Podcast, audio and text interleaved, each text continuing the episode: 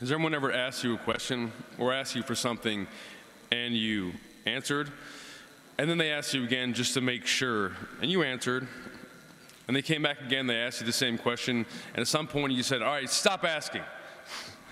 I don't know. I don't know when we do that, but I'm just saying I'm asking. Do we ever feel that way with God sometimes? Do we think at some point that we're just asking and asking and asking, and at some point God's like, all right, stop asking. No, okay, no, God's not like that. The question is, can we weary God? It could be here in the scriptures, you know, today.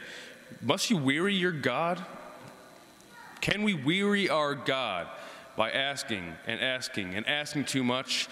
No, we can only weary our God by not asking. That's good.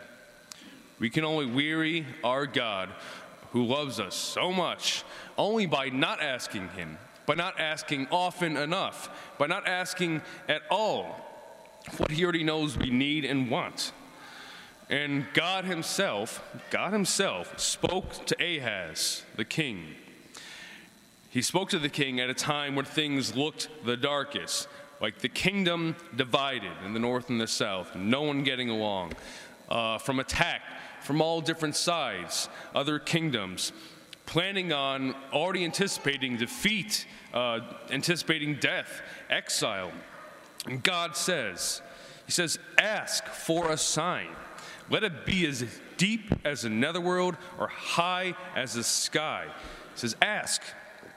But Ahaz says, no, I will not ask. He says, I will not tempt the Lord. In other words, how can I ask? He's saying, this is too big. This is too much. How can God possibly take care of this? How can God resolve my situation here? To which Isaiah retorts, and I like the way the lector said, listen, people of God. He retorts, said, listen, is it not enough for you to weary people? Must you also weary your God, who wants now to reach in and help you? And so God, in his stubbornness of love, and God for his stubbornness, he initiates for them, for the people. He promises to give more than they're asking. He promises to give more than they can ever conceive of. I will give my own son, Emmanuel, the assurance, the promise, God is with you. God is with us. And so Joseph, a very faithful Jew, practiced in the law, knew very well this prophecy that was foretold by Isaiah, given through Isaiah. But Joseph could have never imagined this was the time. Now, like my wife, this is how the Messiah, the anointed one, will come to be. Joseph was probably at a lack of words. He didn't even know what to say. Couldn't even comprehend the question, what does this mean? What do I do with this? And again, God initiates and told Joseph, don't be afraid. He says, it is your wife, this Mary, that I have chosen to bear my son. And it's by the Holy Spirit that I will come to you, that he will come to you. God will be with you.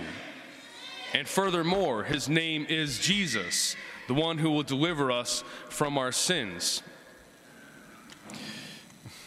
So now this breath in our time, breath in our journey, now is the time to ask. If we haven't asked, ask. If we haven't asked enough, ask more. You know, what is it for us? What seems just impossible to ask? What's something too big? If we ask, it might not happen. We'll feel let down. We'll lose faith. Or are we thinking, yeah, this is not a good time to ask for the Lord to deliver on this one? I'll just keep doing my thing. I'll ask him at another time as I keep on going. There will be a better time to ask God for this. Or if we ask him so many times, we think, he knows. How many more times can I ask this, asking for this help, asking for this resolution? Is he tired of hearing it? Am I tired of asking? Just ask. It's our God who already knows. Ask now. Ask before him today, ask and give him the power of our faith. Maybe what we should ask, when we anticipate the Son of God coming, ask for to believe that Jesus is the answer that God's given us to all of our needs. Jesus is the answer to all of our questions. Maybe we just need to ask, may I believe it? Give me the hope that God will always deliver. And so whatever our needs are, whatever it is, God initiated our answer, our help, a long time before we came along. So may we not weary our God by not asking this God who loved us so much, who loved the world so much, that he sent his only Son. So for this brief moment, in silence, ask away.